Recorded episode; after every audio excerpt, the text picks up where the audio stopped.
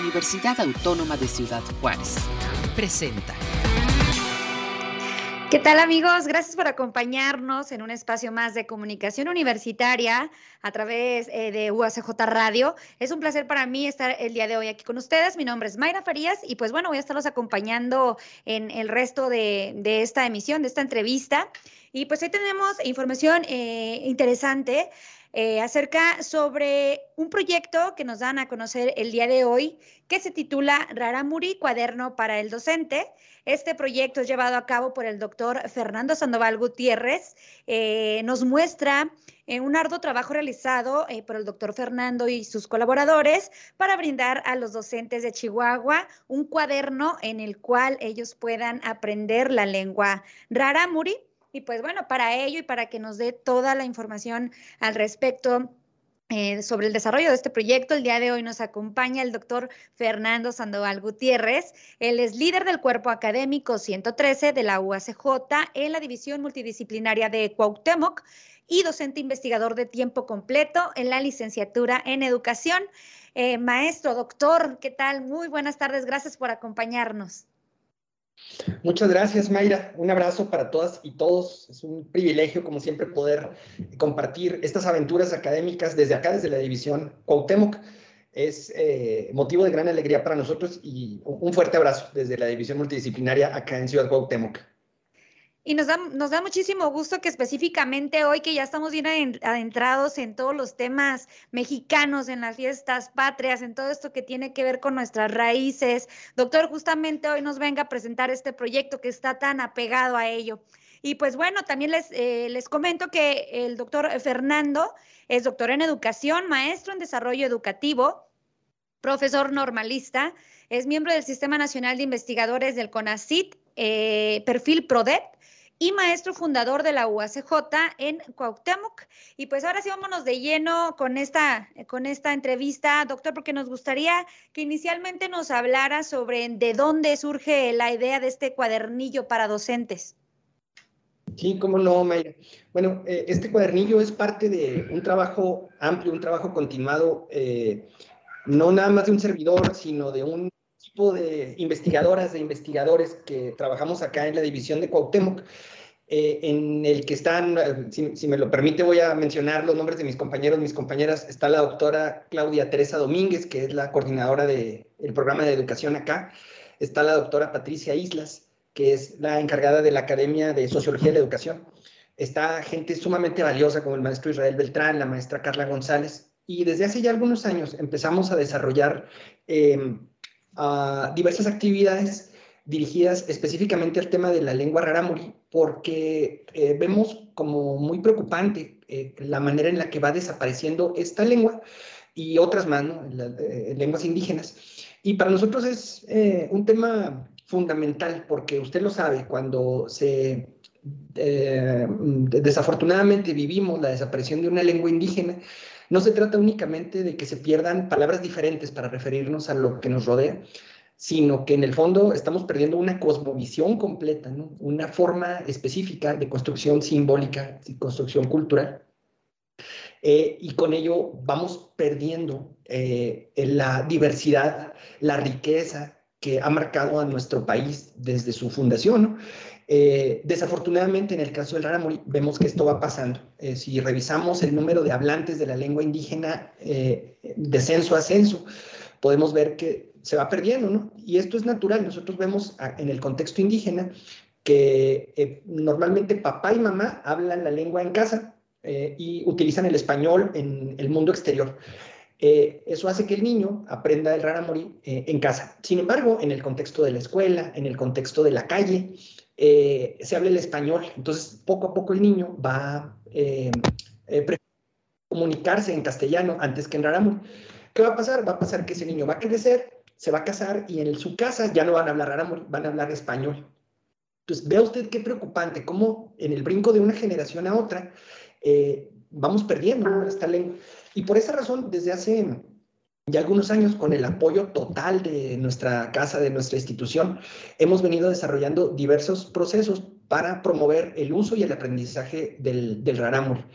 Hemos tenido, gracias a Dios, la posibilidad de impulsar varias estrategias, como este cuaderno del que hablamos esta tarde, siempre con el apoyo de nuestro departamento, del departamento editorial, de toda la estructura académica y administrativa de nuestra universidad. Siempre han sido nuestros cómplices.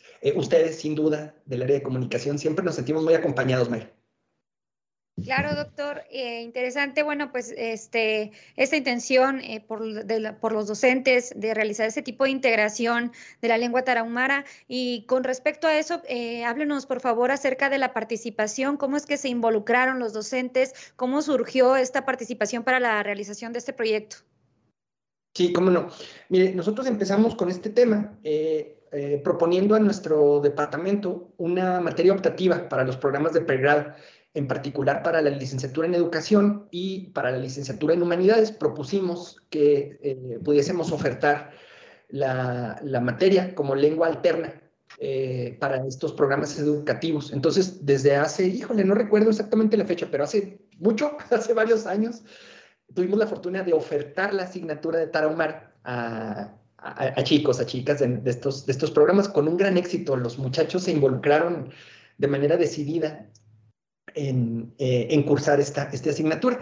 Estuvimos trabajando así varios años, y hace 2 años, 3 años, si no recuerdo mal, a través de la instancia universitaria correspondiente, promovimos un curso Saberes, dirigido a maestros, a maestras de tiempo completo, o maestros en horarios, de Rarámuri, de tarahumara. Fue un brinco muy interesante para nosotros, porque así la oferta de la formación en la lengua indígena no solo se limitó a los estudiantes, sino que también pudimos ofertarla a los maestros. El curso Saberes lo ofertamos primero de manera presencial a colegas aquí en Cuauhtémoc, y luego hace algunos semestres, 2 o 3 semestres, lo ofertamos de manera virtual. Es importante reconocer la posición de respeto y de inclusión de nuestra institución en este sentido. La universidad oferta este curso de Rarámuri, y también nos ofertó recientemente un curso de náhuatl, lo cual nos permite dar pasos hacia la preservación de las lenguas indígenas y también hacia el posicionamiento institucional de la UACJ como una universidad respetuosa, intercultural, inclusiva. Y en ese marco que le cuento, de las asignaturas para los chicos y de los cursos para los colegas, vimos la necesidad de generar un documento, un libro, que apoyara las actividades docentes en la enseñanza del Rarámuri, tanto al interior de la UACJ, como para cualquier persona que domine la lengua, que tenga nociones del Rarámuri y que se decida a enseñarlo, ¿no? A enseñarlo a quien sea. A nosotros nos importa que se hable Rarámuri y que se hable del Rarámuri, porque en esa medida estamos avanzando a la preservación de esta lengua que, como le digo, desafortunadamente va desapareciendo a un ritmo preocupante, a un ritmo acelerado. Nosotros, todos los chihuahuenses, en Juárez, en Chihuahua, en Cuauhtémoc, en Parral, todos conocemos un par de palabras en Rarámuri: Korima, Remeque, Touitehue. Y con ese pretexto podemos empezar a promover el uso del tarahumara. Fue así un poco la historia. Es así como llegamos a la elaboración del cuaderno, Mayra. Excelente, doctor. Respecto o en el tema pedagógico, ¿qué tipo de materiales han sido utilizados para su elaboración? Sí, mire, nosotros utilizamos como insumo principal, en primer lugar, la visión metodológica de la ASULE, de la Subdirección de Lenguas Extranjeras, que promueve una aproximación a la lengua basada en el uso comunicativo del lenguaje, ¿no? A nosotros no nos importa tanto que haya el dominio gramatical o en términos, digamos, de construcción del lenguaje. Lo que nos importa es que se hable la lengua. Entonces, en primer lugar, utilizamos esta prescripción metodológica de la ASULE, que es muy potente, es muy buena. Y por otro lado, utilizamos una colección de recursos documentales con las cuales contamos del Rarámuri. En primer lugar, los textos clásicos con los que contamos para el aprendizaje de la lengua, como por ejemplo el diccionario del padre Brambila. Utilizamos también el estupendo libro de nombre Raramurí Raíchamo, del tristemente desaparecido amigo Enrique Servín. Utilizamos otros recursos, la mayor parte de ellos en línea, disponibles en línea, de manera gratuita. Y con ello integramos nuestro cuaderno. El cuaderno se compone de 20 lecciones, a partir de los cuales el profesor puede promover ejercicios específicos para que se aprenda el Rarámuri, y muchos de estos recursos están disponibles en línea de manera gratuita. El mismo cuaderno dice, ok, esta lección es sobre las plantas de la sierra y sobre ello usted puede consultar tal recurso en línea. E incluimos en el cuaderno las ligas y también códigos QR de las páginas específicas para facilitar el uso de estos y aprovechamiento de estos recursos. Bien, doctor, sin duda alguna hay acceso fácil a este material, y ese es un punto también importante a destacar. Otra cuestión de la cual me gustaría que nos hablara esta tarde es acerca del panorama desde su perspectiva, y usted que está involucrado en el tema de la lengua tarahumara. ¿Cuál es el panorama mundial en cuanto al rescate de las lenguas nativas? ¿Considera usted que hay compromisos por los estados, por su preservación, se destinan fondos, hay áreas para promover y supervisar estos esfuerzos? ¿Cómo encuentra usted en general este tema, doctor? Sí, es una pregunta sumamente interesante, Mayra, porque tiene que ver con el desarrollo e implementación de políticas públicas en todos los niveles dirigidos a este tema en particular, ¿no?, a la preservación de las lenguas indígenas. Desafortunadamente, la respuesta a lo que usted me pregunta es sí, efectivamente, tenemos todo un marco normativo amplio, un marco internacional, nacional y estatal orientado en ese sentido a la preservación de la cultura y en específico de la lengua. Sin embargo, su aplicación es distinta, ¿no?, en estos niveles de gobierno. Tenemos tanto políticas como instancias específicas que hacen muy bien su trabajo y que contribuyen a que las lenguas se preserven, y desafortunadamente en otros casos tenemos áreas de oportunidad importantes. Desafortunadamente la realidad indígena, sobre todo en México, está aparejada con condiciones de marginación. En buena parte de la vida cotidiana de los grupos indígenas presentes en nuestro estado, tanto los originarios, que son Tarahumara, Tepehuán, Pima y Guarijío, como otros más que han venido integrándose por procesos migratorios, como por ejemplo los Mazahuas, otros más que están ahora acá en el estado de Chihuahua, normalmente sus condiciones de vida están marcadas por el flagelo de la marginación. Entonces, todo el desarrollo de política pública para la preservación de la cultura enfrenta este tema, ¿no?, este tema estructural en el cual, por ejemplo, la expectativa de vida de los grupos indígenas es menor que el de la población general. Las condiciones de acceso a servicios educativos, servicios de salud en el mundo indígena son inferiores, desafortunadamente. Entonces, los esfuerzos de instancias como COEPI, aquí en el estado de Chihuahua, esfuerzos como los de las casas de estudios, como la nuestra, como la UACH, desafortunadamente se enfrentan con este problema, ¿no?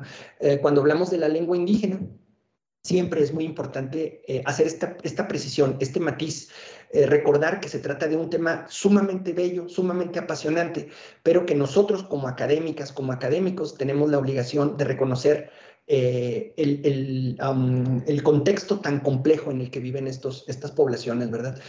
Platicábamos aquí en Cuauhtémoc, hay una comunidad importante, Rarámuri, y hace poco platicábamos con una gobernadora tradicional de la comunidad sobre estos temas, sobre la lengua, y nos decía ella, sí, pues es muy importante que se preserve la lengua, pero es que primero tenemos que comer, primero tenemos que tener trabajo seguro, y es bien complejo el asunto, ¿no?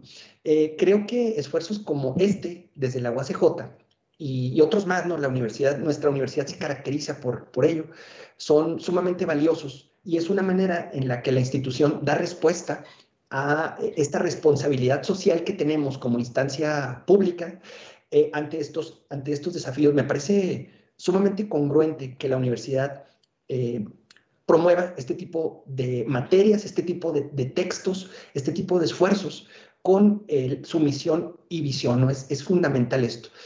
Nosotros estamos bendecidos, ¿no? La universidad es un espacio privilegiado para poder actuar en la medida de nuestras posibilidades en la resolución de estas problemáticas de los pueblos indígenas, y además en proponer estos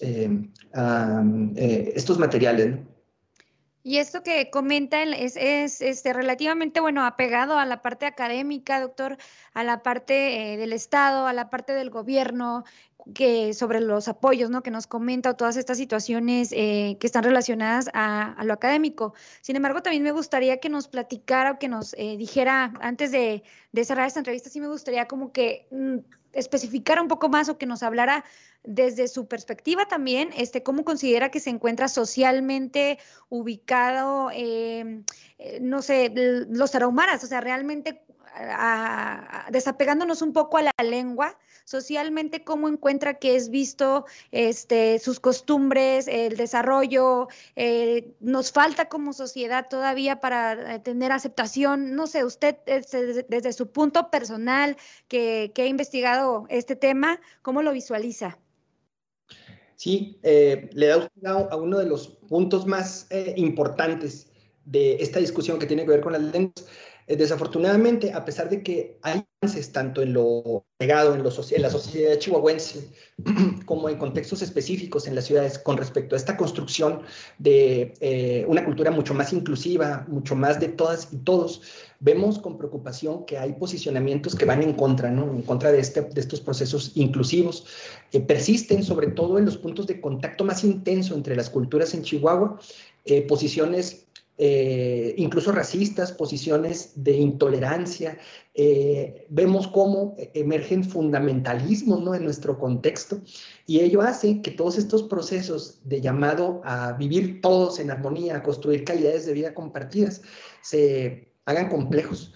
Desafortunadamente, a pesar, ¿no?, de estos procesos de promoción de una cultura democrática de participación, vemos cotidianamente, ¿no?, cómo los grupos indígenas son vistos hacia abajo, son tratados de manera diferente. Encontramos en diversos marcos normativos pendientes con respecto a cómo poder considerar los derechos e incluso las obligaciones de estos grupos de manera inclusiva, ¿no?, en nuestra vida cotidiana. No vemos cómo, por ejemplo, en buena parte del marco normativo que tiene que ver con la vida de estos grupos, no se considera la presencia de un traductor, por ejemplo, por darle un ejemplo, ¿no? La lengua es un tema elemental en este tipo de procesos, pero además hay un montón de concepciones desde la cultura indígena que no se toman en cuenta para el diseño de estos marcos normativos y en lo general para el diseño de política pública.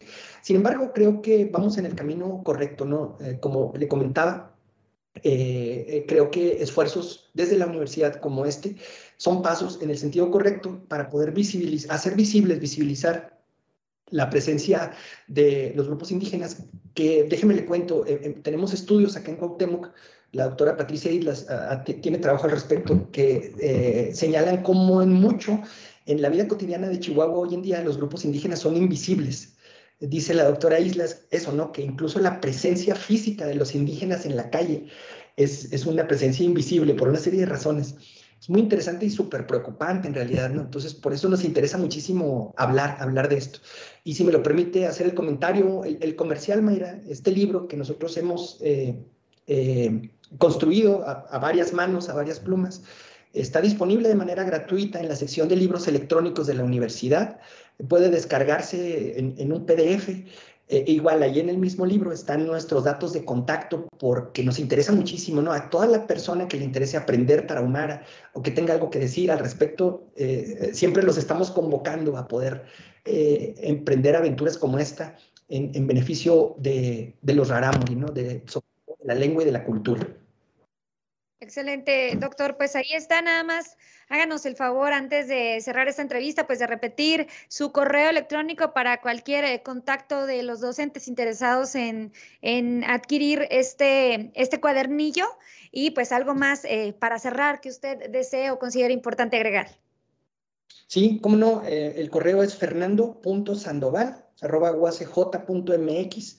Y como decíamos, Mayra, está el material de manera gratuita, disponible, completo, ahí en la página. Puede descargarse un PDF completo, y estamos a sus órdenes acá en la división Cuauhtémoc. Finalmente, reconocer nuevamente el trabajo del equipo de Claudia Domínguez, de Pati Islas, de Israel Beltrán, de Carla González, el apoyo institucional de la maestra Dora María Aguilar, de la maestra Lara Huive acá en Cuauhtémoc. Es un equipo grande el que está detrás de proyectos como este. El equipo de ustedes, de Conexión UACJ, Rafael, usted misma, Armando, gracias, de verdad, lo sentimos de casa. Excelente, doctor, pues muchísimas gracias, y muchas felicidades por emprender este tipo de proyectos, usted y a todos sus colaboradores. Le damos las gracias por habernos acompañado en esta entrevista y esperamos pues que nos volvamos a encontrar muy pronto con nuevos proyectos relacionados, doctor. Muchas gracias, Mayra, un abrazo para todas y todos. Ahí está el doctor Fernando Sandoval Gutiérrez. Él es líder del Cuerpo Académico 113 en la División Multidisciplinaria de Cuauhtémoc.